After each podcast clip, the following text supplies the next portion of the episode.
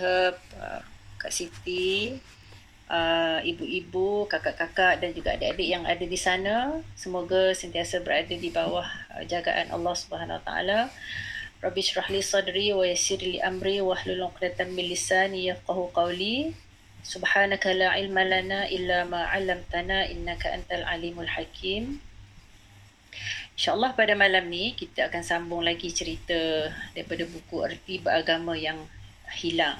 Semoga Allah merahmatilah penulis ni kerana telah berjaya meletakkan huruf-huruf dan juga perkataan-perkataan yang membolehkan kita untuk menggarap idea yang lebih segar tentang agama kita uh, yang telah memberikan jalan untuk kita berbincang memberikan kita kata melorongkan uh, tentang uh, fikiran-fikiran ataupun kadang-kadang perkara yang kita tak terlintas uh, untuk kita uh, teliti kembali tentang perjalanan ataupun tentang panduan yang kita akan ikut ataupun yang kita telah ikut pun dalam kehidupan kita di di dunia ini.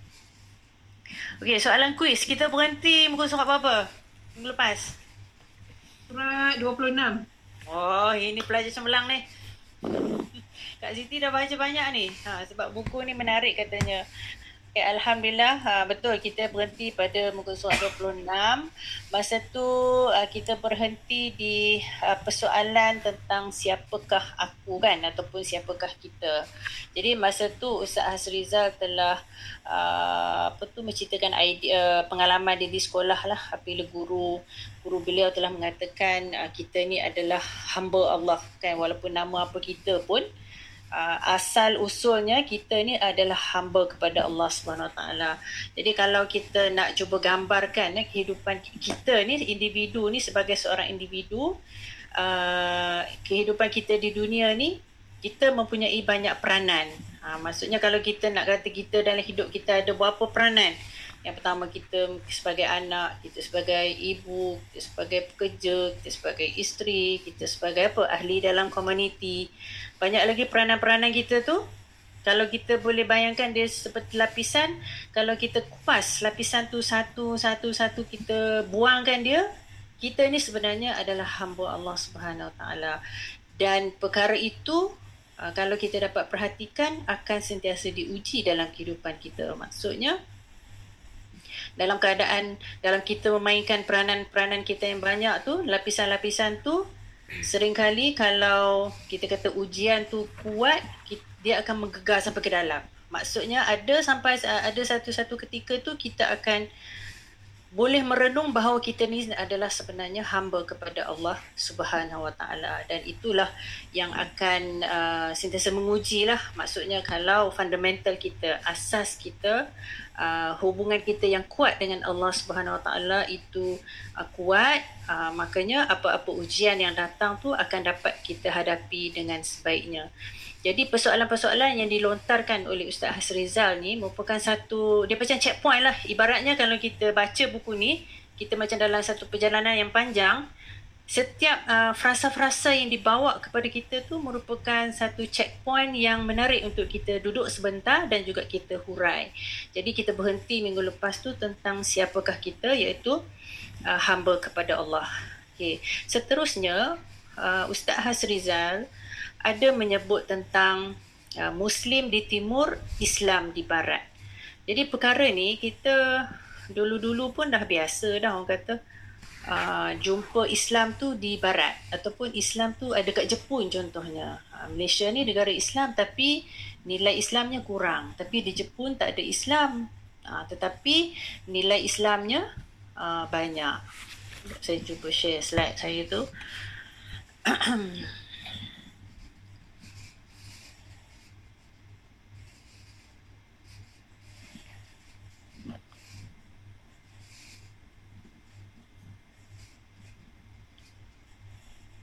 Jadi satu uh, hakikat yang klise sebenarnya. Klise ni maksudnya satu benda yang apa? Uh, satu benda yang klise ni apa Ustazah? Klise. Klise ni benda yang benda yang biasa kita dengar. Hmm. Uh, benda yang biasa kita dengar dengar macam tak betul tapi sebenarnya betul. Lah itulah klise. Ha, satu benda yang common yang biasa kita dengar. Jadi Islam di barat uh, Muslim uh, Muslim di timur. Kalau ikutkan uh, Ustaz Asriza ni dibawa cerita tentang Muhammad Abduh. Cerita Muhammad Abduh ni dah lama tahun 1800 Uh, Masihi ketika beliau ni telah dibuang. Muhammad Abduh ni duduk di Mesir kemudian dia telah dibuang negeri buang negara lah dia pergi ke Beirut, Lebanon dan kemudian akhirnya ke Europe iaitu ke Perancis. Jadi sepanjang perjalanan tu beliau banyak menulis. Ada salah satu yang dipetik oleh Ustaz Rizal ni kata saya pergi ke Paris lantas saya bertemu Islam tanpa Muslim. Saya kembali ke Kahirah dan saya bertemu Muslim tanpa Islam.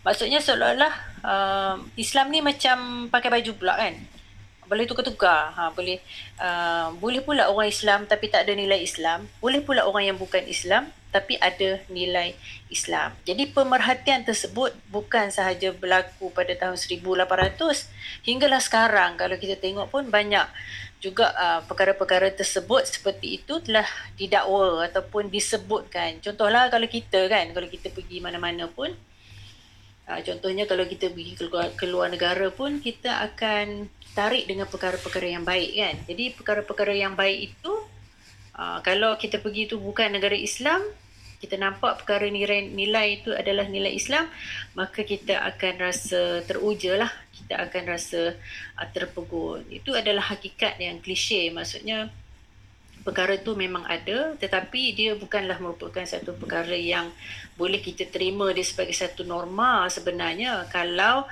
Islam di barat tu uh, betul tetapi yang muslim yang tidak ada nilai Islam tu yang kita kata satu benda yang tidak betul dan satu benda yang tidak uh, tidak patut diteruskan lah. Hmm. Jadi Ustaz Asriza pun juga bawa cerita tentang uh, uh, cerita di Republic Island. Jadi beliau uh, duduk di island. Jadi pada awal dulu masa isteri buat isteri beliau buat uh, degree tu belajar kedoktoran tu di Ireland kemudian mereka berhijrah balik ke Malaysia pergi ke ke apa nama ke Finland. Ha, kemudian uh, mereka masa tu duduk jarak jauh juga. Ha, maksudnya isterinya bekerja di Ireland Ustaz Azriza berada di Finland bersama dengan anak-anaknya. Jadi antara salah satu uh, salah satu uh, dalam tahun 2012 eh, dia cerita sini apabila mereka kembali semula ke Republic Island tu dalam uh, satu program ya dia kata dia berjumpa dengan kawan cerita pasal Perdana Menteri. Perdana Menteri Island waktu tu iaitu Bertie Ahern. Ha. Jadi di dipendekkan cerita puan-puan semua boleh bacalah dalam buku ni cerita tentang uh, uh, Bertie Ahern ni. Dia kisahnya adalah tentang integriti yang ada ataupun nilai yang ada dalam orang putih yang kita kata bukan Islam tu nilai tersebut ada dari segi integriti dari segi harga diri jadi beliau sebagai seorang Perdana Menteri masa tu meletakkan jawatan telah meletakkan jawatan kerana integriti sebabnya beliau ni telah ada satu transaksi keuangan yang mencurigakan Ha, tak tahu daripada mana sumber tu sebanyak 30,000 pound. 30,000 pound kalau kali 5 macam kita 150,000 lah. Ha, kalau nak dibandingkan dengan skandal-skandal keuangan yang ada dalam negara kita, sikit lah tu. 150,000 kan? Sikit lah. Ha. Tetapi apa yang ingin ditonjolkan oleh Ustaz Asriza ni, dia kata walaupun uh, Ireland tu bukan negara Islam, tetapi Perdana Menteri dia tu oleh kerana integriti dari segi maksudnya dia ada rasa malu, ada rasa untuk menjaga maruah, beliau melepaskan jawatan sebagai uh, Perdana Menteri pada ketika itu. Kalau kita tengok Ireland ni sebenarnya dia merupakan antara negara yang uh, mempunyai nilai apa tu mempraktikkan nilai-nilai Islam yang tinggi. Ya walaupun dia bukan negara Islam. Dalam satu kajian ya, yang dibuat satu paper lah dibuat pada tahun 2018 maksud dia di Economic Islamicity Index. Dia buat index ha? kajian tu buat index uh, between Islamicity and universality critical review. Dalam dalam paper tu dia kata antara negara-negara di dunia ni yang banyak mengamalkan nilai Islam dari segi ekonomi dia dan juga dari segi sosial dia dari segi ekonomi lah secara maksudnya dari segi kebersihan duit dia tu dari segi ke, kekurangan rasuahnya kan?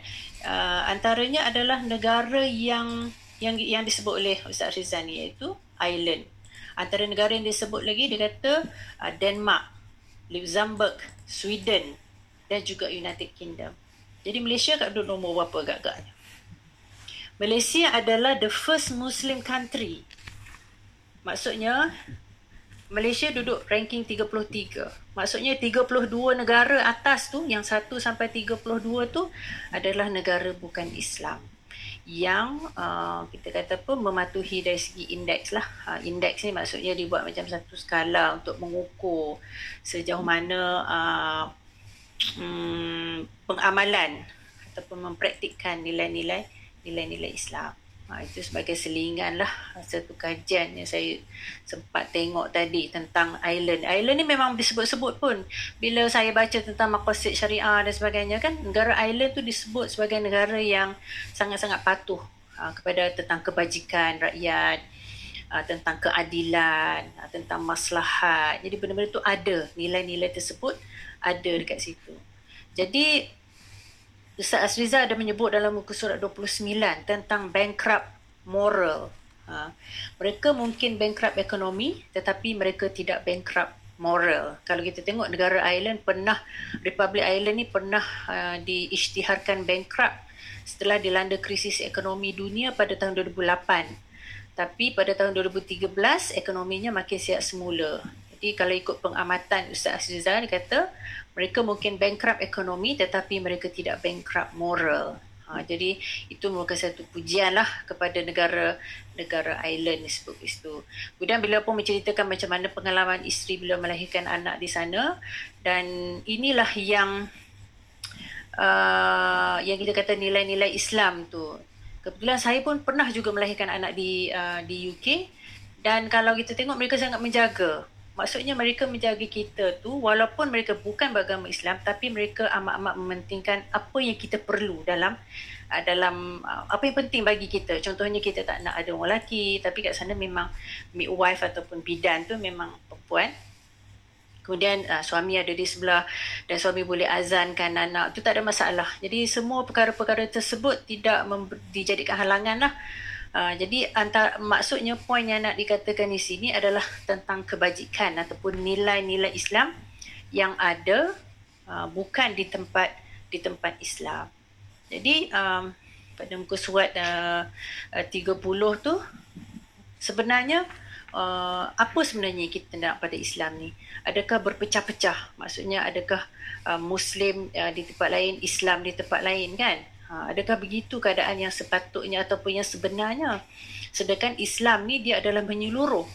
Dalam satu satu ayat nah, Allah Subhanahu Wa Taala telah menyebut ya, hakikat yang sewajarnya itu adalah sibghatullah dalam ayat uh, ayat surah Al-Baqarah ayat 138 tu auzubillahi minasyaitonirrajim sibghatullah wa man ahsanu minallahi sibghah wa nahnu lahu abidun maksudnya katakanlah wahai orang-orang yang beriman uh, agama Islam yang kami telah sebati dengannya iaitu celupan Allah yang mencorakkan seluruh kehidupan kami dengan corak Islam dan siapakah yang lebih baik celupannya daripada Allah. Kami tetap percayakan Allah dan kepadanya lah kami beribadah. Maksudnya perkataan sibrah tu dia merupakan satu perkataan simbolik yang menunjukkan kepada keseluruhan dan kesyumulan. Cuba kita bayangkan sesuatu tu dicelup, benda diangkat dia akan me- meliputi semua kan. Contoh kalau kita buat kuih kan. Kalau kita celup buat kuih keria kan, celup dalam gula. Dia akan meliputi semua kuih tu. Uh, dia bukan kita apa uh, tempek-tempek sebelah-sebelah ke tak. Jadi Islam ni digambarkan sebagai celupan. Maksudnya Islam tu seharusnya uh, penundukan ataupun penyerahan uh, secara keseluruhan dalam aspek hidup kita. Maksudnya tak adalah kita beriman uh, tentang Allah sahaja. Tapi rasul tinggalkan kan? Uh, tidaklah kita ambil uh, ibadah yang kita suka sahaja yang kita taat yang ibadah wajib ada sesengahnya kita tinggalkan. Jadi Islam ni merupakan satu keseluruhan satu benda yang syumul sebagaimana disebut oleh Allah SWT iaitu sibratullah ahsan as-sibrah. Sebaik-baik uh, Islam tu adalah Islam yang yang menyeluruh bila kita kata menyeluruh tu dia menggambarkan sesuatu yang sempurna, sesuatu yang cantik, sesuatu yang lengkap kan, bukan sesuatu yang canggung ataupun sesuatu yang yang tidak cukup. Jadi uh, daripada bermulanya apa Abdullah tadi hamba kepada Allah tu uh, kita berpindah kepada sibghat Allah. Maksudnya hamba kepada Allah tu seharusnya mempunyai ataupun seharusnya memiliki nilai-nilai Islam tu secara keseluruhannya. Maksudnya kalau kita letak individu Muslim tu sebagai seorang individu dari segi fikiran dia, dari segi pandangan dia, dari segi uh, keimanan dia, dari segi tindakan dia, dari segi akhlak dia, dari segi apa tu uh, komunikasi ataupun dari segi interaksi dengan uh, orang-orang sekeliling. Uh, itulah nak dikatakan bahawa Muslim tu merupakan satu yang sempurna dan juga melengkapi. Okey, berbalik kepada soalan Islam. Uh, Ustaz Azriza ada sebut di sini dalam muka surat 32 tu. Jadi Islam ni hmm, merupakan satu agama yang unik kerana Islam ni tidak dinisbahkan kepada individu. Uh, contohnya kalau ajaran Confucius dia dinisbahkan kepada orang kan. Ah, walaupun Islam tu penutup dia dibawa oleh Nabi Muhammad sallallahu alaihi wasallam, kita tak sebutkan sebagai Islam ni Muhammadiyah ke tidak. Uh, malah Islam ni dia punya sandaran dia adalah satu. Sandarannya satu adalah wahyu lah. Maksudnya berpunca daripada Allah Subhanahu Wa Taala. Maknanya Islam ni diperpaksikan kepada konsep. Uh, disebabkan diperpaksikan kepada konsep itulah dia tu dilihat Islam tu dilihat sebagai satu yang menyeluruh sesuatu yang relevan daripada zaman bukan saja Nabi Muhammad, bukan saja zaman jahiliah, malah awal daripada itu. Ustaz Rizal pun telah sebut dalam Islam, dalam buku ni, supaya kita dapat meletakkan bahawa Islam tu bukan hanya dalam kepompong pemikiran kita sahaja. Malah Islam yang akan kita cuba uh, fahamkan dalam buku ni, Islam tu daripada zaman Nabi Adam AS lagi. Uh, maksudnya, uh, Islam uh, yang dibawa yang kita anuti pada hari ini bukan sahaja yang dibawa oleh Nabi Muhammad sallallahu alaihi wasallam tapi penerusan terutamanya dari segi akidah. Akidah yang dibawa oleh nabi-nabi sebelum Nabi Muhammad tu adalah sama. Apa yang didokong, apa yang didakwah oleh Nabi Adam alaihissalam sampailah kepada Nabi Muhammad sallallahu alaihi wasallam akidah tauhid tu sama. Cuma yang membezakan tu dari segi syariat, dari segi ibadah tu sahaja yang berbeza. Tapi dari segi tauhid bahawa Allah itu satu uh, adalah sama semenjak daripada zaman Nabi Adam AS hinggalah kepada Nabi Muhammad hinggalah kepada hari hari kiamat. Oleh itu kita nampak bahawa Islam ni satu benda yang benar, satu benda satu uh, yang dijaga oleh Allah SWT. Uh, sumbernya yang satulah sumbernya adalah Al-Quran dan juga Sunnah. Kalau tidak ada Al-Quran dan juga Sunnah, mungkin Islam ni dah berubah-ubah kan. Uh, Islam memang ada yang berubah-ubah tetapi ada benda yang tidak berubah. Uh, yang tidak berubah tu dipanggil sebagai thawabit ha, dalam istilah yang lebih teknikal.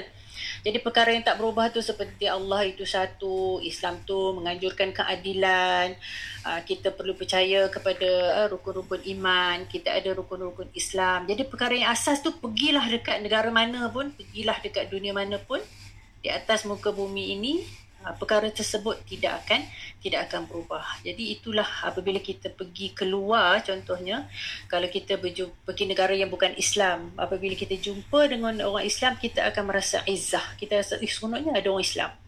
Alah benda yang simple lah. Contoh kalau kita kat sini uh, Orang Negeri Sembilan ke? Orang Negeri Sembilan Oh sukalah. Sama-sama Negeri Sembilan kan? Uh, Contoh kalau saya pergi ke Kelantan Jumpa orang Kedah. Oh, Orang Kedah juga kita rasa seronok Bila ada persamaan. Uh, Begitu jugalah Apabila kita jumpa dengan Muslim-Muslim yang lain. Di, Terutamanya di tempat-tempat yang ganjil Yang tidak ada orang Islam Kita akan merasa lebih izzah tapi kalau kita dalam keadaan sekarang yang penuh boleh katakan semuanya orang Islam, kebanyakannya orang Islam, kadang-kadang kita lupa tentang nilai-nilai Islam tu. Kita lupa tentang salamnya, kita lupa maksudnya memberi salam, kita lupa tentang doa, kita lupa tentang rasa kuatnya tautan antara seorang muslim dengan seorang muslim. Jadi salah satu uh, salah satu nilai yang ada dalam Islam ni yang tak ada dalam agama yang lain adalah ukhuwah kan Allah SWT telah menyebut innamal innamal mu'minuna ikhwah. Jadi setiap seorang mukmin tu dia bersaudara dengan uh, mukmin yang lain. Jadi persaudaraan disebabkan oleh keimanan tu merupakan satu konsep yang tidak ada dalam agama lain yang kadang-kadang penganut agama lain tu dipelik bila mana seorang muslim dengan muslim yang lain tu mereka merasa dekat. Uh, malah hubungan disebabkan oleh keimanan tu kadang-kadang menjangkaui hubungan darah daging ataupun persemendaan uh, dan juga hubungan-hubungan yang lain. Jadi begitulah Islam ni daripada sekecil-kecil uh, urusan hinggalah sebesar-besar urusan semuanya ada di dalam di dalam Islam. Cumanya bagaimana kita memahaminya? Adakah kita memahaminya dengan cara yang betul? Ha, itu satu. Dan kemudian adakah kita memahami dia itu dan kita boleh mempraktikkan dia ha, supaya kita meletakkan Islam tu dalam satu uh, suasana yang bagus. Contohnya kalau kita ada uh, banyak barang kan, kalau sesuatu barang contohnya kita ada pinggan. Uh, pinggan kita tak letak dekat bilik air tapi kita letak pinggan tu dekat dapur ataupun atas meja. Uh, begitulah juga Islam. Apabila kita tidak menggunakan dia dengan cara yang betul dan cara yang baik, maka Islam tu dia akan nampak tidak ada function ataupun tidak ada fungsi ataupun tidak uh, di tak nampak kebaikan dia ataupun uh, keindahan dia. Sebagaimana Allah SWT telah menyebut Inna dina indallahi al-Islam. Sesungguhnya agama yang benar di sisi Allah adalah adalah Islam. Sebenarnya bukan mudah juga untuk kita nak merasakan uh, dalam dalam dalam beberapa keadaan sukar juga untuk kita nak merasakan izah ataupun kita nak merasakan wah Islam ni hebat ni bagus ni. Uh, uh, apa tu? Uh, tambah-tambah lagi kalau kita memang dah dah dalam keadaan yang sama saja monotonous saja ataupun mendata saja kehidupan kita tu. Tidak ada drama-drama ataupun tidak ada ujian-ujian tidak ada kita kata apa benda-benda yang mencetuskan minda dan juga pemikiran kita jadi kita akan melalui kehidupan kita tu mengikut uh, arus yang dibentuk oleh suasana yang luar. Tetapi kalau Islam tu kita sikapi dia sebagai kita yang memegang. Contohnya kalau kita naik kuda, kita yang pegang tali. Ha, tali yang akan memimpin kuda ataupun kereta lah kita yang pegang steering tu kan. Bukan kita naik jadi passenger. Ha. Jadi kalau kita pegang steering tu, kita tahu mana nak pergi, mana nak belok, mana nak bagi signal kan, mana nak berhenti. Ha, begitu juga dengan Islam. Kita kena explore. Maksudnya kita kena sentiasa memperbaharui kefahaman ataupun kita mestilah uh, sering apa tu memperbaharui ataupun kita sering menambahkan lagi uh, kefahaman kita terhadap terhadap uh, Islam. Lepas tu Ustaz Aziz Reza ada cerita uh, beliau dengan sebuah keluarga tu kan kat sini ke? Belum lagi. Oh belum lagi. Jadi uh, masa ni juga yang uh, Ustaz sudah cerita tentang peranan bahasa Arab tu. Peranan bahasa Arab dalam muka surat 34. Beliau mengatakan bahawa uh, dalam nak memahami uh, agama Islam ni dikata kita perlu memahami uh, daripada sumbernya yang asal. Sesumber kepada Islam tu adalah Al-Quran lah. Uh, dan Al-Quran tu diturunkan dalam bahasa Arab. Itu juga hadis yang diriwayatkan kepada kita, diriwayatkan di dalam bahasa Arab. Namun pada hari ini kita telah ada terjemahan kan, kita dah ada huraian dan sebagainya. Uh, namun gitu sekiranya kita ada peluang untuk memahami uh, agama kita ni dengan sikit-sikit lah kita belajar istilah-istilah bahasa Arab ataupun kita baca Al-Quran tu kita tengok sikit apa terjemahan-terjemahan dia supaya kita dapat merasakan uh, lebih dekat lah dengan sumber dengan Al-Quran yang telah diturunkan. Jadi salah satu juga untuk memahami ini dalam bahasa Arab bahasa Arab ni dia mempunyai kelebihan-kelebihan dia dia mempunyai keistimewaan dia. Dan bahasa Arab ni dikenali sebagai lughah dad. Lughah dad ni merupakan maksud dia lughah yang paling susah lah ha, di atas muka bumi ni. Ha, bukan nak menakut-nakutkan tak juga sebenarnya bukan yang susah tetapi yang agak kita kata complicated lah ataupun yang lebih kita kata seni dia tu lebih sikit Ha, maksudnya dia memerlukan usaha yang lebih sikit untuk kita menguasai uh, bahasa Arab. Um, kalau ikut Ustaz Azrizah dia kata kat sini buku surat 34 eh. Uh, saya kata uh, dia, dia uh, beliau telah uh, quotekan uh, pandangan Profesor Naqib Al-Atas. Profesor Naqib Al-Atas ni banyak menekankan tentang adab. Jadi salah satu yang disebut sini adab ialah cara untuk kita membetulkan sesuatu istilah dan meletakkan sesuatu istilah tu dalam konteksnya yang sebenar. Umpamanya kalau kita masuk uh, uh, kalau kita masuk ke satu tempat lah kan kita perlu tahu uh, macam mana budaya dia, tempat dia. Malah dalam bahasa Melayu pun ada peribahasa kan. Kalau masuk kandang kambing, mengembik kan. Kalau masuk kandang kerbau, menguak. Uh, jadi macam tu lah. Uh, maksudnya dikata kalau kita nak faham Islam dalam bahasa Arab tu, kita fahamlah bahasa Arab. Uh, logiknya begitulah. Uh, um, kemudian daripada itu, bila kita sebut kepada Islam, ha, bila kita sebut uh, perkataan Islam ni, jadi Islam ni dia adalah satu manual ataupun satu sistem, satu panduan, satu konsep yang mana boleh dipraktikkan di mana-mana oleh siapa saja uh, pada masa-masa mana pun, zaman mana-mana pun boleh. Jadi makhluk selain daripada manusia ni adalah semuanya Muslim.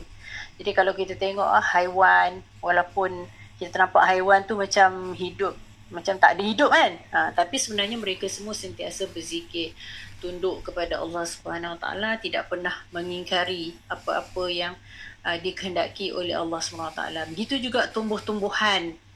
Uh, semuanya sentiasa berzikir. Sebab itu kalau di di perkuburan uh, sunnahnya Rasulullah suruh tanam pokok. Sebab pokok tu boleh berzikir boleh uh, apa istighfar kepada tuan uh, kepada orang ataupun tuan punya uh, kubur tersebut Uh, jadi begitulah kita kata pengiktirafan Islam tu bukan hanya sekadar kepada manusia tetapi makhluk-makhluk lain juga diberikan uh, pengiktirafan diberikan juga kedudukan yang yang selayaknya dalam ekosistem kehidupan manusia ni. Jadi bila tiba manusia, manusia ni dia uh, makhluk yang istimewa sikit sebab manusia ni dikurniakan dengan akal. Uh, bukan digunakan dengan otak eh dikurniakan dengan akal. Oleh sebab manusia ni ada akal lah manusia ni ada yang muslim dan ada yang yang bukan uh, muslim. Maksudnya manusia ni ada yang uh, beragama Islam dan ada yang tidak beragama Islam. Manusia ni dia boleh memilih memilih untuk uh, menjadi seorang muslim ataupun tidak. Dan dalam kalangan muslim juga di dibahagikan juga. Ada muslim yang betul-betul mengertikan kehidupan dia itu sebagai seorang muslim dan ada yang hanya muslim dari segi luaran tetapi dalamannya tidak Islam. Ada juga yang Islamnya sebelah kanan saja, sebelah kiri tidak. Maksudnya uh, keislaman yang tidak uh, yang tidak sempurna ataupun yang tidak menyeluruh.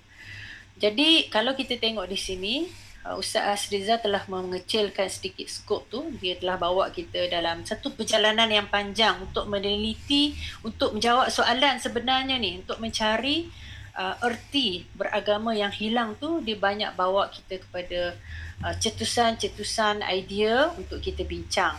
Jadi, kat sini beliau telah membawa kita untuk menilai sebenarnya hakikat manusia tu daripada Abdullah tadi, Kemudian uh, dengan sedikit bawakan cerita tentang Islam, bagaimana Islam tu konsepnya, ke, lengkapnya dan bila dibawa kepada manusia tu hakikat Abdullah tu sendiri adalah berpunca ataupun uh, Abdullah tu sendiri uh, dia nak bawa kepada konsep pilihan, uh, pilihan dalam dalam kehidupan manusia.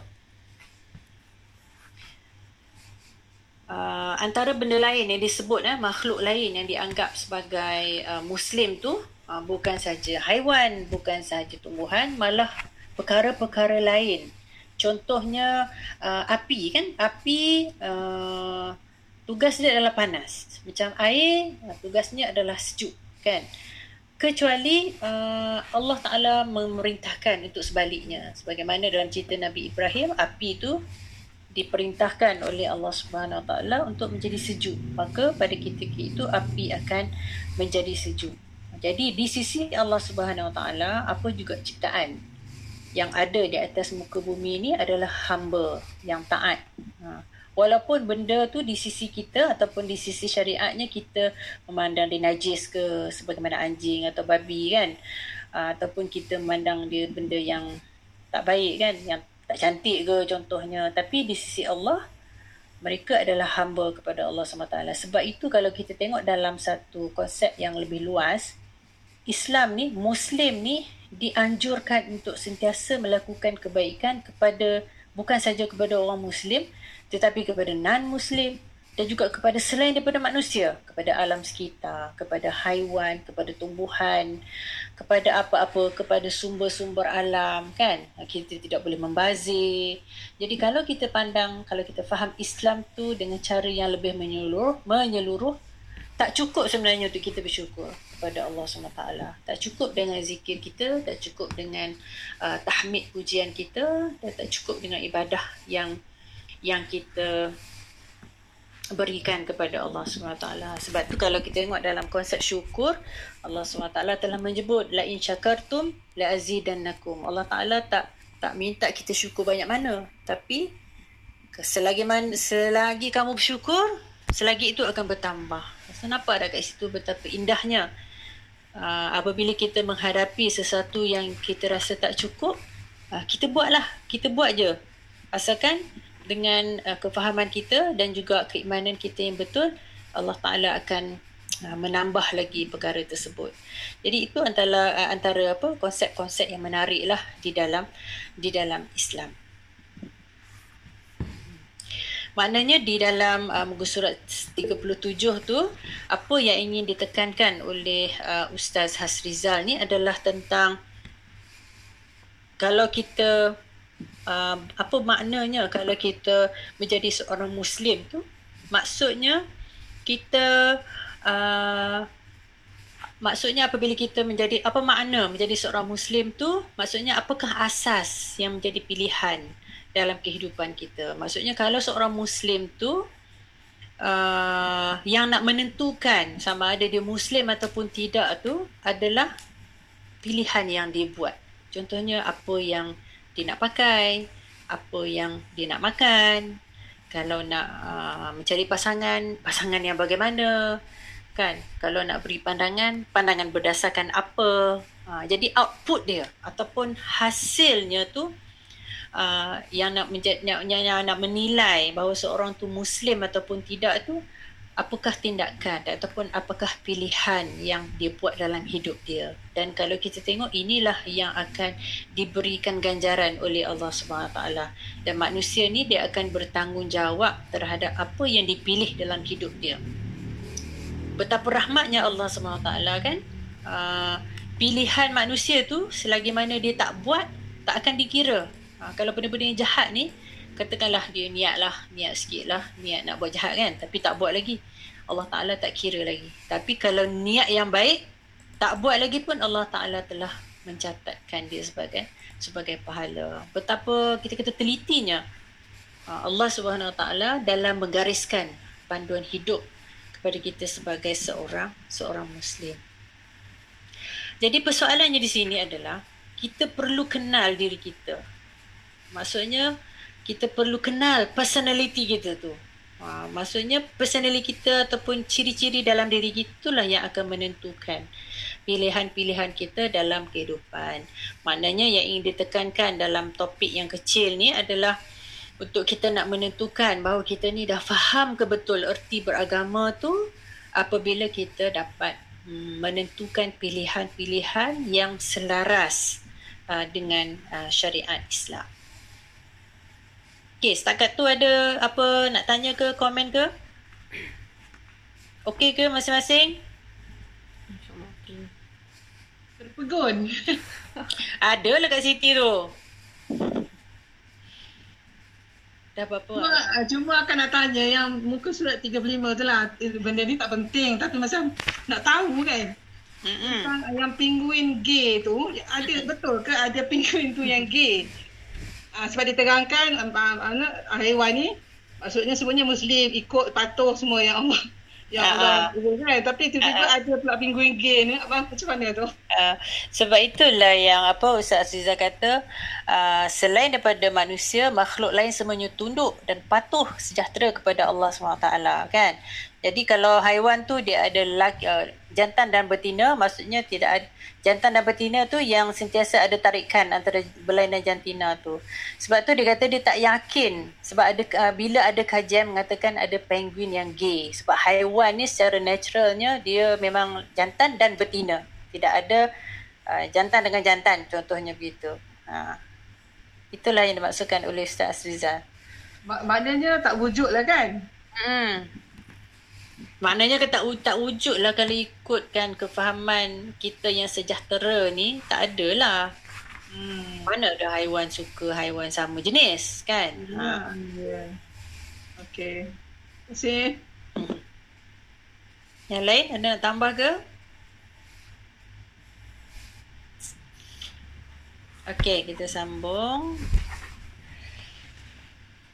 Doktor ada yang tak dapat masuk link. Oh, macam mana kita nak buat ni? Tu lah kat Steve. Macam mana kat Steve? Tu ramai dah message tanya. Ada yang message personal juga tak dapat masuk. Macam mana kita nak buat ah? Um, Ha. Ada setting apa-apa ke dekat link tadi tu? Kejap, saya cek. Memang tak ada setting apa-apa. Sebab yang lain pun bila nak masuk terus boleh masuk je. Kau ada limit ah? Takkanlah 17 orang je. Lalu Google Meet dah 100 kan? Hmm. Sekejap Ah, saya double boleh check. Saya double check balik set, setting saya ni. Yang host control semuanya biru-biru-biru semua. Tu dalam grup pun ada yang tanya. Okay, kita cubalah cari solusinya akan datang. InsyaAllah.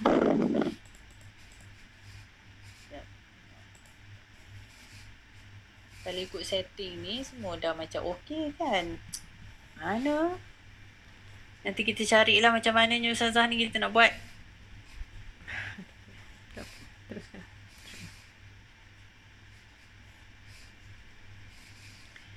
Ah ya, betul lah dalam grup akak ni pun ramai menanya kenapa tak boleh masuk. Tak lah banyak.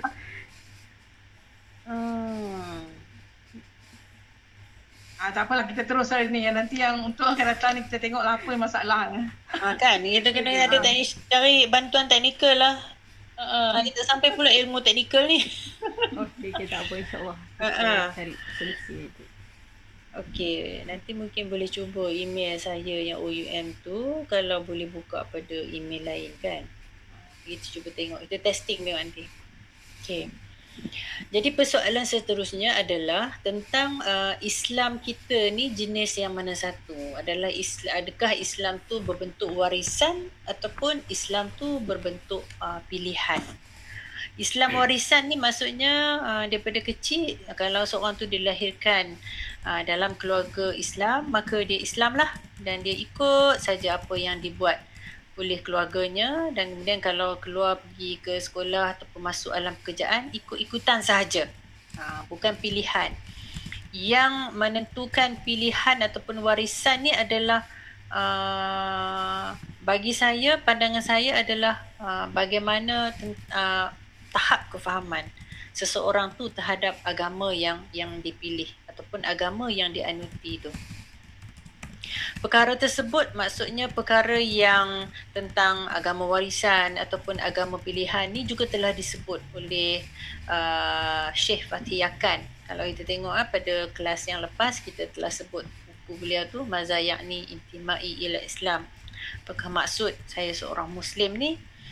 Uh, adalah persoalan yang uh, ditanya semakin kita meningkat dewasa sepatutnya lah uh, kita makin bertanya dan pertanyaan-pertanyaan itulah yang akan mengeluarkan kita daripada Islam warisan kepada Islam pilihan. Uh, jadi kalau kita tengok sunnahnya Allah SWT pun telah memberikan seseorang tu tempoh yang uh, cukup lah untuk dia nak mewarisi Islam tu dan dia transisikan kepada pilihan. Maksudnya daripada baby, daripada bayi sampailah kepada usia balik. Ha? Usia balik ni lama jugalah kalau kita tengok dalam mungkin 15 tahun atau 14 tahun. Jadi dalam tempoh Islam warisan tu seseorang tu tidak dianggap sebagai apa dosa kan. Ha, maksudnya tidak dikira lagi. Masih dikata tempoh training lah ataupun kita kata trial period ha, sebenarnya untuk seseorang tu berlatih untuk menjadi seorang mukmin bukan sahaja mukmin yang beramal tetapi seorang mukmin yang faham ha, sebenarnya Jadi agama kalau seterus kalau berterusan menjadi warisan dia akan menjadi agama yang superficial lah kalau ikut Ustaz Rizal ni disebut sebagai superficial ni maksudnya yang permukaan ataupun disebut sebagai agama kekulitan. Ha, menarik juga istilah Ustaz ni. Ha. Agama kekulitan maksudnya luar saja Islam tapi dalam dia tu kefahamannya kurang ataupun fundamental ataupun asas-asas dia kurang. Jadi kalau kita tengok kalau asasnya kurang, kalau ada uh, dugaan yang kuat dan sebagainya uh, akan koyak lah uh, tapi kalau dalamannya kuat kefahamannya uh, betul-betul mantap hmm, maka uh, akan berterusan ataupun konsisten ataupun kita sebut sebagai uh, istiqomah dalam agama tersebut uh, jadi uh, perkara yang penting uh, macam mana kita nak tukarkan agama yang warisan ni kepada uh, Islam yang pilihan. Uh, semuanya bermula dengan satu perkataan lah kalau ikut Ustaz Rizal ni adalah uh, bertanya. Bertanya ataupun uh, soal lah. Uh, jadi dia bawa cerita tu tentang apa haram makan batang keladi tu. Okay? Kita dah baca kot. Uh, bila dia cerita dekat uh, kat satu kelas. Uh, kelas ni tulisan apa? Tulisan Jawi tu kan. Kalau kita eja keladi dengan kaldai kan macam lebih kurang kan keladi kaf lam alif dal ya kalau kaldai kaf lam dal alif ya kan hmm. jadi seorang uh, ustaz ni sebut kata haram makan batang keladi tapi anak murid dia pelik lah kenapa pula haram kan batang keladi sedap kan buat asam pedas kan kalau kita tu buat asam pedas buat masak lemak dan sebagainya tapi rupanya kitab tu yang menulisnya yang ditulis teks asalnya adalah haram makan binatang keldai jadi apa nak cerita situ? Kalau hmm, kalau murid tu tak bertanya, jadi mereka akan menerima sajalah benda tu, kan? Kalau kita tengok trend ngajian dulu-dulu, murid-murid yang belajar dengan apa ustaz-ustaz ataupun apa, oh, yalah, oh, uh, ustaz-ustaz yang kita kata agamawan dulu-dulu ni dululah. Sekarang mungkin dah berubah sikit lah trend dia. Kalau dulu kita uh, tak dibenarkan untuk bertanya. Ataupun kalau bertanya pun uh, takut-takut kan? Uh, jadi itu adalah satu trend yang ataupun satu adat yang perlu kita tinggalkan uh, dalam pengajian terutamanya dalam pengajian agama. Kerana kalau kita ikut zaman Nabi Muhammad sallallahu alaihi wasallam pun sahabat-sahabat banyak bertanya kepada Rasulullah SAW. Malah orang-orang perempuan pun bertanya kepada Nabi Muhammad tentang hal-hal yang berkaitan dengan isu-isu kewanitaan. Sebagaimana Sayyidatina Aisyah telah memuji wanita-wanita Ansar. Apabila dia puji itu dia kata uh, perasaan malu tidak menghalang mereka untuk bertanya tentang agama mereka.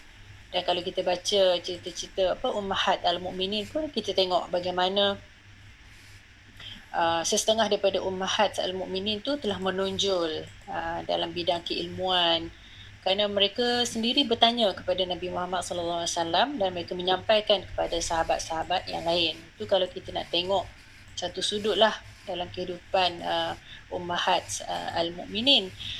Jadi persoalan bertanya dalam agama ni dia merupakan satu benda yang penting. Uh, satu benda yang perlu dan pun begitu ada adab-adab dia untuk bertanya tu. Maksudnya bertanya tu mestilah pertanyaan yang bertujuan untuk ingin tahu, uh, bertujuan untuk memahami dan juga bertujuan untuk kita nak praktis benda tu. Kalau kita tengok para sahabat, apa yang dia tanya pada Rasulullah, bila Rasulullah sebut, mereka terus buat. Jadi para sahabat selalu bertanya uh, kepada Rasulullah, uh, uh, ayu a'mal afdal, kan? Uh, uh, Ya Rasulullah, amalan apa yang paling paling uh, afdal sekali, paling istimewa sekali yang boleh masukkan aku pada syurga? Rasulullah akan menjawab person by person. Maksudnya personalize. Uh, jawapannya tu. Sahabat ni tanya, Rasulullah ada uh, ada sahabat yang tanya, Rasulullah kata solat sunat. Ada sahabat yang tanya, Rasulullah kata buat baik pada ibu bapa. Jadi semua tersebut bila Rasulullah bagi jawapan mereka terus melakukan ataupun mempraktikkan apa yang ditanya kepada Rasulullah sallallahu alaihi wasallam. Ramal zaman Rasulullah cantik dah kan? Tapi bila dah berkembang uh, kehidupan manusia ni dah berkembang uh, bila kalau kita nak tengok nak letak sejarah perkembangan Islam tu ada satu tempoh tu uh, tempoh perkembangan uh, fasa perkembangan umat Islam ni fasa uh, jumud ataupun fasa yang taklid fasa yang terbantuk sikit. Maksudnya masa tu uh, tidak berlaku lagi soal jawab tidak ada lagi wacana keilmuan. Uh, berlaku seolah-olah terbantut perkembangan. Uh, jadi perkara tersebutlah saya rasa dia telah dibawa ke dalam negara kita ni maksudnya dalam pengajian-pengajian dalam tahun pengajian Islam yang awal lah pada tahun 19 uh, zaman kita merdeka ke kan? 50-an 60-an 70-an tu pengajian agamanya sangat-sangat uh, konvensional dan juga uh, bukan berorientasikan kepada soalan ataupun tidak ada unsur-unsur pemikiran yang kritis. Uh, tapi selepas daripada itu, uh, mungkin boleh nak kata bila ada gerakan tajdid ke, uh, bila ada gerakan untuk memperbaharui kefahaman uh, terhadap Islam tu, orang mula bertanya. Orang orang mula uh, boleh berbincang dalam kelas-kelas agama pun boleh bertanya. Jadi perkara inilah yang ditekankan oleh Ustaz Hasrizal uh, berkenaan dengan pertanyaan dalam uh, beragam dalam kita memahami uh, agama tersebut. Jadi antara panduan yang boleh saya selitkan di sini sikit tentang panduan bertanya tu uh, tujuannya mesti jelas. Maksudnya kadang-kadang setengah uh, setengah orang bertanya ni sebab nak uji kan. Uh, Ustaz ni tahu ke tak ni? Ustaz ni ha kita tanya tengok dia ni tahu tak? Ustaz ni oh ustaz ni tak sama dengan ustaz lagi satu ha. Jadi tujuannya salah. Itu tak boleh lah. Kan bukan tujuannya untuk mengetahui. Kemudian perbincangan yang konsisten. Kalau kita tanya kadang-kadang kita suka untuk tanya seorang cikgu ya tak apalah kan. Lepas tu bila tanya seorang cikgu yang lain bila pandangan yang yang berbeza sikit kita dah tak boleh terima. Uh, jadi apa yang bagus adalah kita perlu adakan perbincangan yang konsisten. Maksudnya uh, perlu berfikiran terbuka, perlu ada sifat kritis lah. Uh, sebab tu kalau dalam pendidikan sekarang pun kita tekankan kebat kan. Bukan sekarang pun abad 21 kita pun dah abad 22 kan. Jadi uh, unsur pemikiran uh, kemahiran apa pemikiran tinggi aras tinggi itu perlu ada dalam kita memahami uh, agama ni. Kemudian waktu yang sesuai pertanyaan tu maksudnya dalam ialah dalam tempat yang sesuai, uh, ruang yang sesuai, kemudian tidak segera menghukum, uh, tidak uh, kadang-kadang kita ni lebih kita cuba hukum dulu sebelum kita dapat jawapan ataupun respon. Jadi bila macam tu sebenarnya kita telah menutup kefahaman kita. Maksudnya kita telah menutup, kita dah ada kita punya stand ataupun kita dah ada pandangan kita. Tanya tu tidak akan buat uh, apa-apa perubahan lah dalam uh, kualiti kefahaman kita. Kemudian cara yang benar pun kena jugalah uh, tanya kalau isu-isu yang sensitif tak perlulah ditanya di khalayak ramai. Gitulah uh, cara dia. Uh, kemudian sumber yang sahih dan dipercayai terutamanya kita dalam nak memahami agama ni kita perlu tanya orang yang benar ataupun uh, orang yang dalam bidangnya kan kata dalam bidang apa hatta dalam uh, contoh nak tanya hukum uh, fiqah Ha, tak adalah tanya doktor kan melainkan doktor tu memang ada dalam uh, pengetahuan dalam bidang syariah kan. Kalau nak tanya hal-hal berkaitan ekonomi tak adalah tanya ustazah melainkanlah ustazah tu memang dalam bidang ekonomi.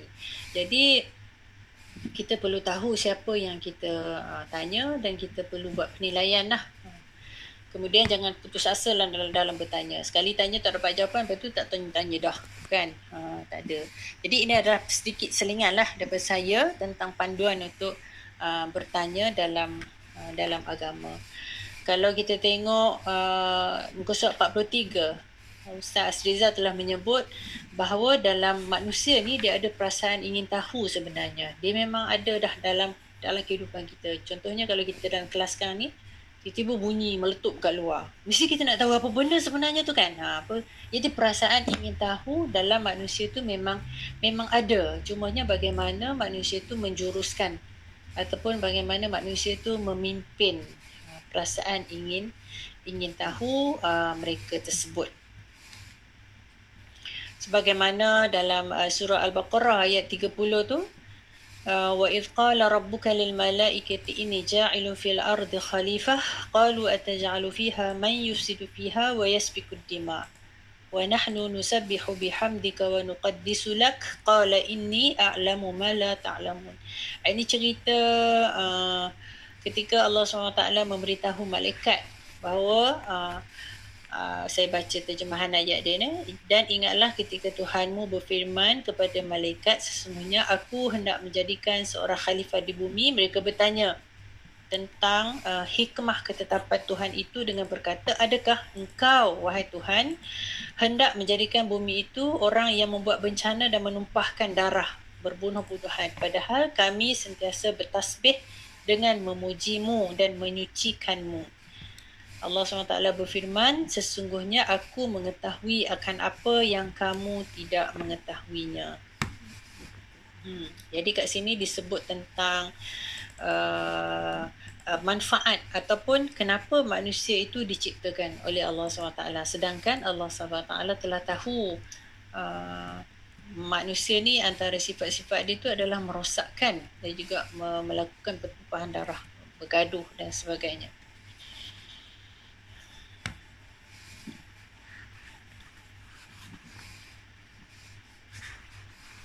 Okey, jadi uh, bila kita sebut bertanya dalam agama ni uh, bukan pertanyaan secara mutlak lah sebagaimana yang disebut di sini yang saya saya nyatakan di sini uh, pertanyaan yang ada pertanyaan-pertanyaan yang tidak digalakkan. Antaranya pertanyaan yang akan menyusahkan diri sendiri. Contohnya di sini Allah SWT telah menyebut dalam surah Al-Maidah Ya ayyuhallazina amanu la tas'alu an asya'in in tubdalakum tasukkum. Wahai orang beriman, janganlah kamu bertanyakan perkara-perkara yang jika diterangkan kepada kamu akan menyusahkan kamu.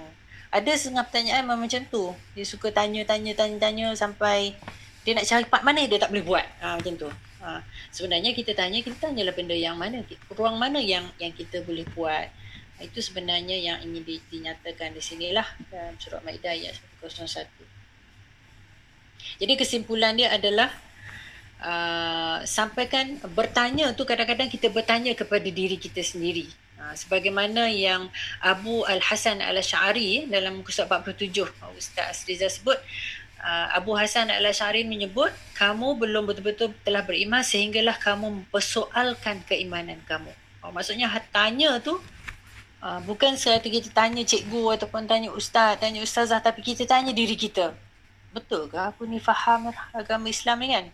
Ha, betul ke cara yang buat macam ni kan? Ha, tapi bukan tanya untuk menimbulkan was-was. Tetapi tanya tu untuk ha, kita ulang kaji balik. Untuk kita menetapkan lagi ha, kefahaman kita. Jadi kesimpulannya proses bertanya ni adalah sangat penting.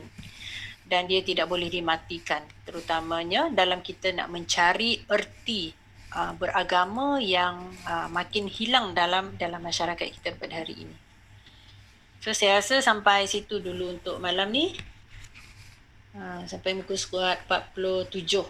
So daripada uh, konsep Abdullah kepada Sibratullah, lepas tu kepada Islam, kita dah pergi kepada tentang uh, pertanyaan. Uh, kepada Islam warisan, kemudian kepada uh, pertanyaan. Okey. Kosok 47 lah. Kita berhenti di situ dulu. Saya bukalah ruang untuk apa nak komen ke nak tanya ke tambah ke pengalaman ke macam mana ada yang pengalaman yang sama ke dengan apa yang ustaz ni cerita dalam buku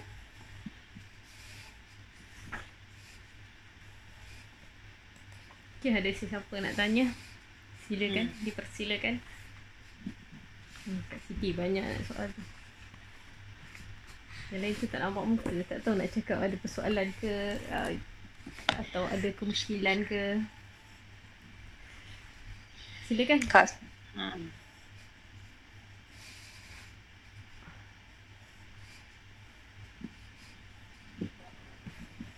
Assalamualaikum. Waalaikumsalam. Ustazah Arfah. Silakan Ni Ustazah, Ustazah Sriza lah ni. Saya bukan Ustazah, saya mak, makcik, panggil makcik. Makcik? Muka surah. Kakak lah kot. Muka surah 44 tu. Hmm? Firman Allah Ta'ala pada mengatakan wa isqala rabbuka lil malaikati ini ja'ilun fil ardi khalifah. Dekat situ kan dekat, kalau ikut pada makna tu Uh, sesungguhnya aku kata Allah Taala sesungguhnya um, sesungguhnya aku nak menjadikan seorang khalifah di bumi. Macam mana um, malaikat tu boleh tahu yang manusia ni perosak Padahal manusia belum dijadikan pada ketika itu pada, masa itu. Hmm. Ah, Itu yang nak tahu tu. Dah, dah, benda tu fikir pada dah lama. Di mana pada ayat mana? Adakah ayat yang kemudian turun ataupun ada ada ayat lain yang keluar sebelum ini? Okay, ada yang nak komen?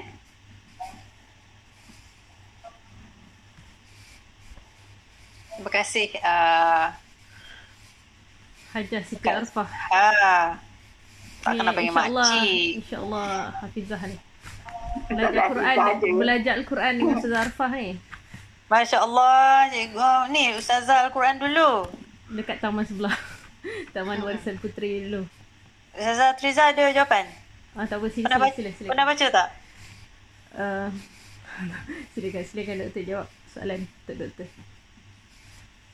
Saya pernah baca uh, ada dua kemungkinan. Yang pertama, masa ni adalah uh, pemakluman sebenarnya daripada Allah SWT kepada uh, malaikat tentang sifat manusia itu sendiri.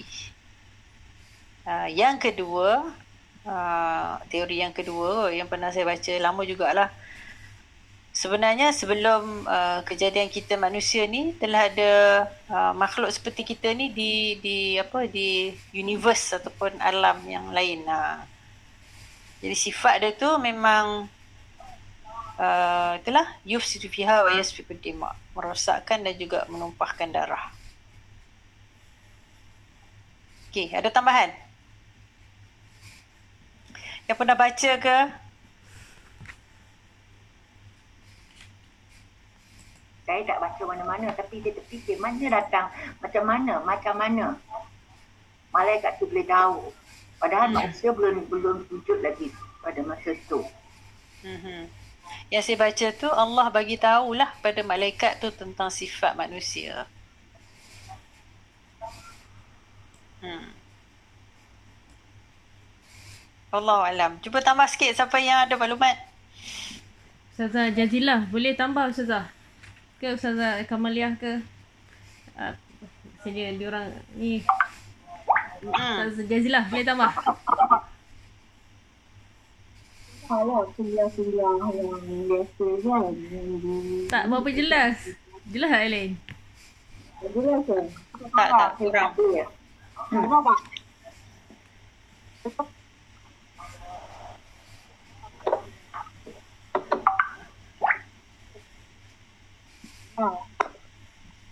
Buka video sikit. pasang ni kejap. Oh, okey okey.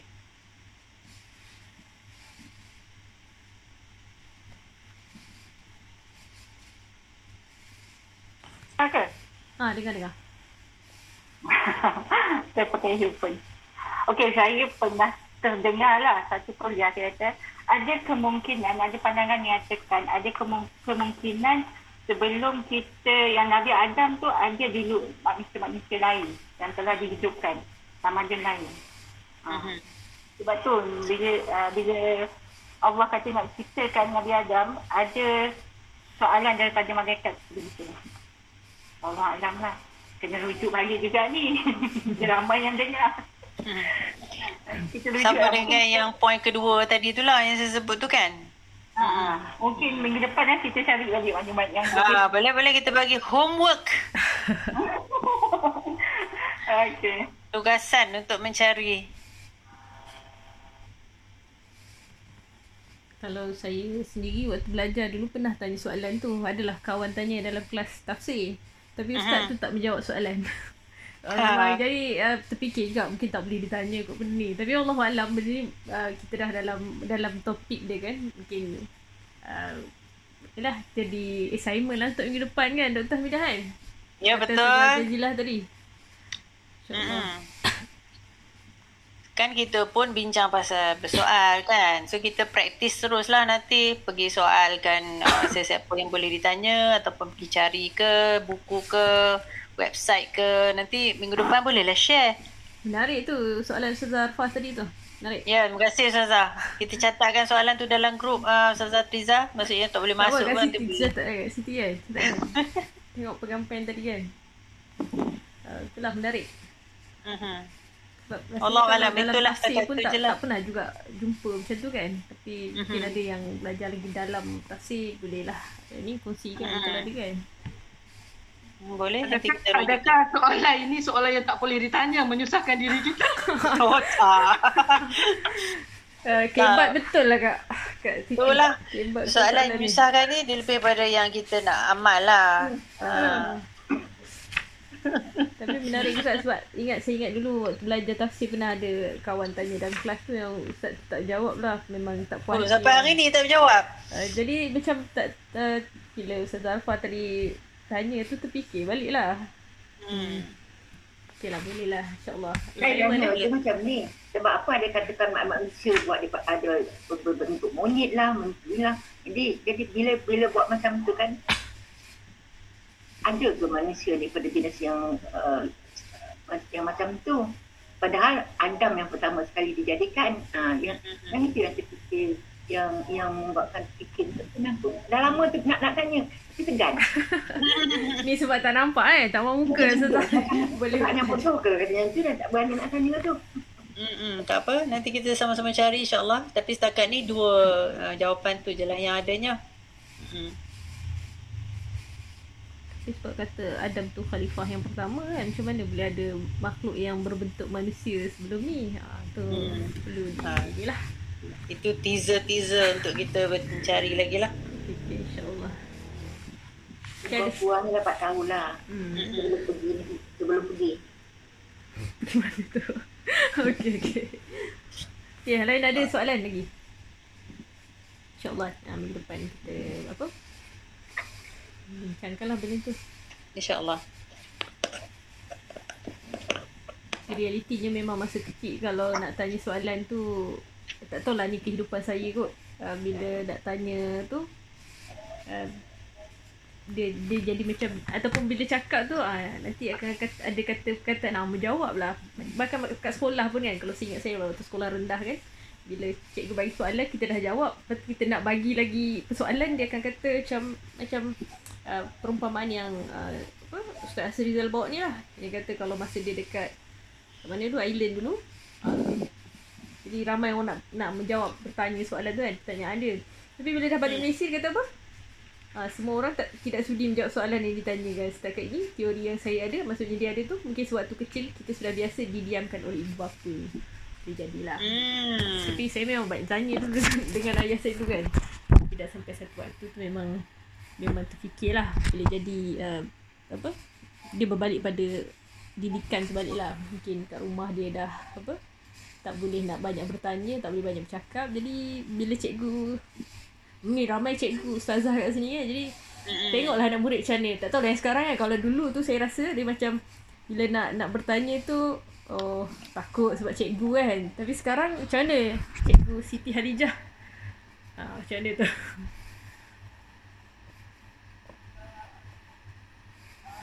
Ah, ni ada sedikit perkongsian ni. Ah, apa suami saya mencari. Ah, betul ada talian ayat. Ha. Oh, tapi panjang lah nak baca ayat ni. Ha.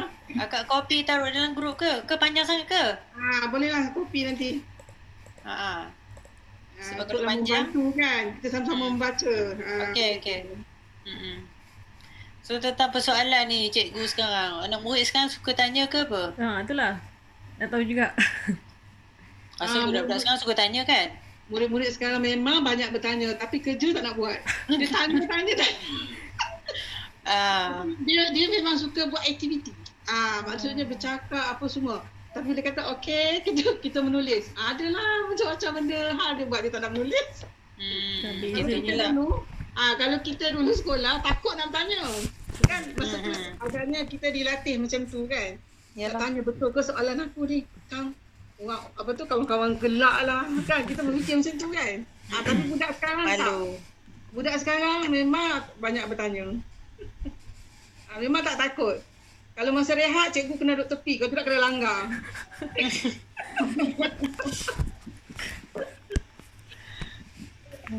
Betul. Sebab tu kalau apa, setengah parenting tips ni kalau anak-anak tanya kita kena jawab kan? Kita kena jawab Uh, kalau tak boleh jawab pun kita jawab dengan pertanyaan tu balik. Ha, maksudnya kita nak membiasakan anak-anak ni supaya mereka mendapat respon. Sebab kalau kita tanya, tanya tak ada jawapan kan macam hmm, tak payahlah tanya. Ha, macam demotivated lah. Macam tu. Okay, yang lain yang apa ni? Ah, ada apa boleh soalan? saya kongsikan yang Ya. soalan soalan Asfah tadi ada si jumpa ni. Nah, boleh Aha. boleh silakan. Okey, dia ada beberapa pendapat me- mengikut mufassirin. Hmm. Okey, pendapat yang pertama yang macam Ustazah Dr. Hamidah cakap tadi lah. Maknanya itu daripada maklumat yang disampaikan oleh Allah Ta'ala. Saya baca ringkas lah ya sebab uh-huh. dia panjang ni. Dia adalah yang daripada, daripada Ibn Taymiyah apa semua kan. Itu pendapat yang pertama. Pendapat yang kedua, mereka membandingkan kondisi makhluk sebelum Nabi Adam di muka bumi iaitu adalah bangsa jin. Maknanya telah ada bangsa jin yang membuat kerosakan di muka bumi. Okey, itu pendapat yang kedua. Yang pertama tadi, uh, maklumat daripada Allah Ta'ala sendiri, Allah yang maklumkan. Pendapat yang kedua, mungkin daripada makhluk sebelum Nabi Adam, iaitu bangsa, mereka adalah bangsa jin yang mereka terlebih dahulu uh, daripada manusia di muka bumi dan telah melakukan kerosakan serta menumpahkan darah. Okey. Uh, yang ketiga, mereka memahami, ma- malaikat memahami bahawa demikianlah tabiat manusia. Ha, yang ini pendapat Syekh Ibn Taymiyah. Ha, Itu ringkas je lah. Nanti saya sharekan link ni dekat Twitter. Mungkin Atiza boleh share dekat itu. Ah. Jelas panjang ni dia punya penjelasan. Itulah secara ringkasnya. Okay. Terima kasih Ustazah. Jazakillah khair. Ah, uh, syukran. Afwan. Terima kasih. Terima kasih. Macam ni ni dah, dah, dah tak jadi assignment lah. Dah ada jawapan. Tak apa. Siapa ada jawapan nanti eh? boleh tambahan. Hmm. Uh, uh, boleh tambah lagi. Uh, ni maksudnya banyak lagi kalau nak lebih jelas kan. Hmm. Okey. Saya serah pada Ustazah. Okay, yang lain ada apa apa persoalan lagi ke? Untuk kita topik kita malam ni. Uh, yang pasal murid tadi lah. Kalau murid sekarang, hmm. memang banyak bertanya tau. Macam saya biasa, Ustazah, Ustazah salah kalau Ustazah. Ha, sebab kata berani je budak-budak sekarang. Ha, jadi kita tak apalah, kita santai je lah. Oh ya ke? Ah, Jom kita tengok sama-sama. Kita semak balik. Kita kena raih lah. Kalau kalau kita, eh, dengar cakap saya. Saya cikgu kan. Ha, kalau memang mematikan budak punya apa, pemikiran dia punya ah kreativiti. Ah jadi memang sekarang ni memang tak boleh macam dulu berapa banyak bertanya lemak iman memang tak laku. Betul. Eh, memang tak sama. Zaman dah berubah lah kayaknya kan? Ya betul. Hmm. Okay, ada lagi tak? Kak Wani ada dua Kak Wani kat sini. Hmm. Wani diam je malam ni? Kalau uh, ada apa-apa lagi tak yang lain? Kak Mala ke? Faiza?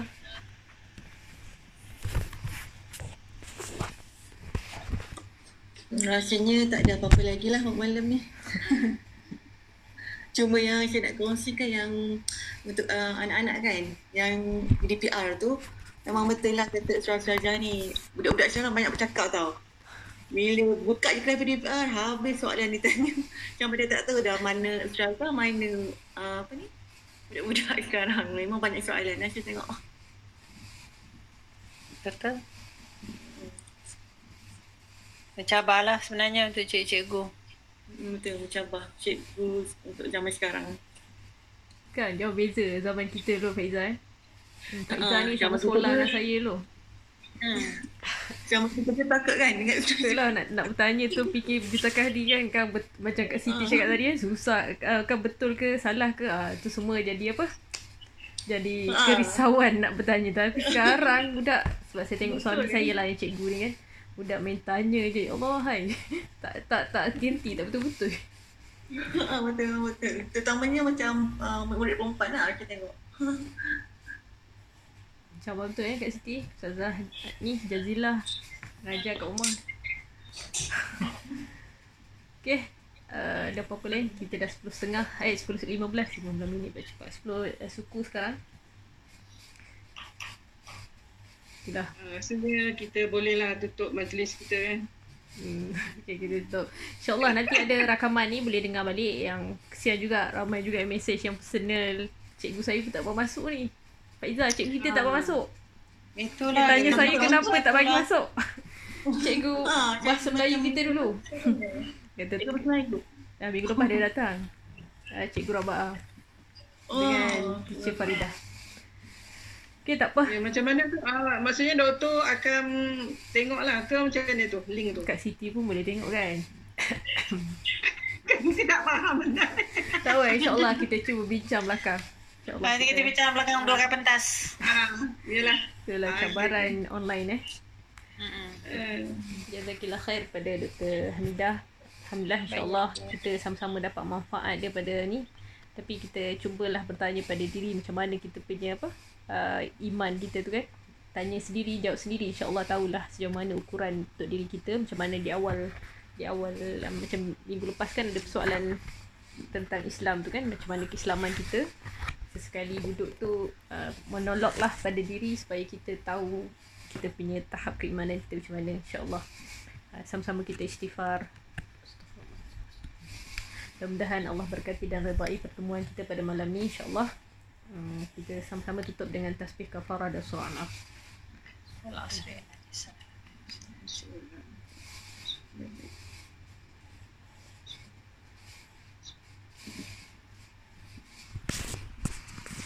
Al-Af Allah SWT. Assalamualaikum warahmatullahi wabarakatuh Waalaikumsalam warahmatullahi Wabarakatuh.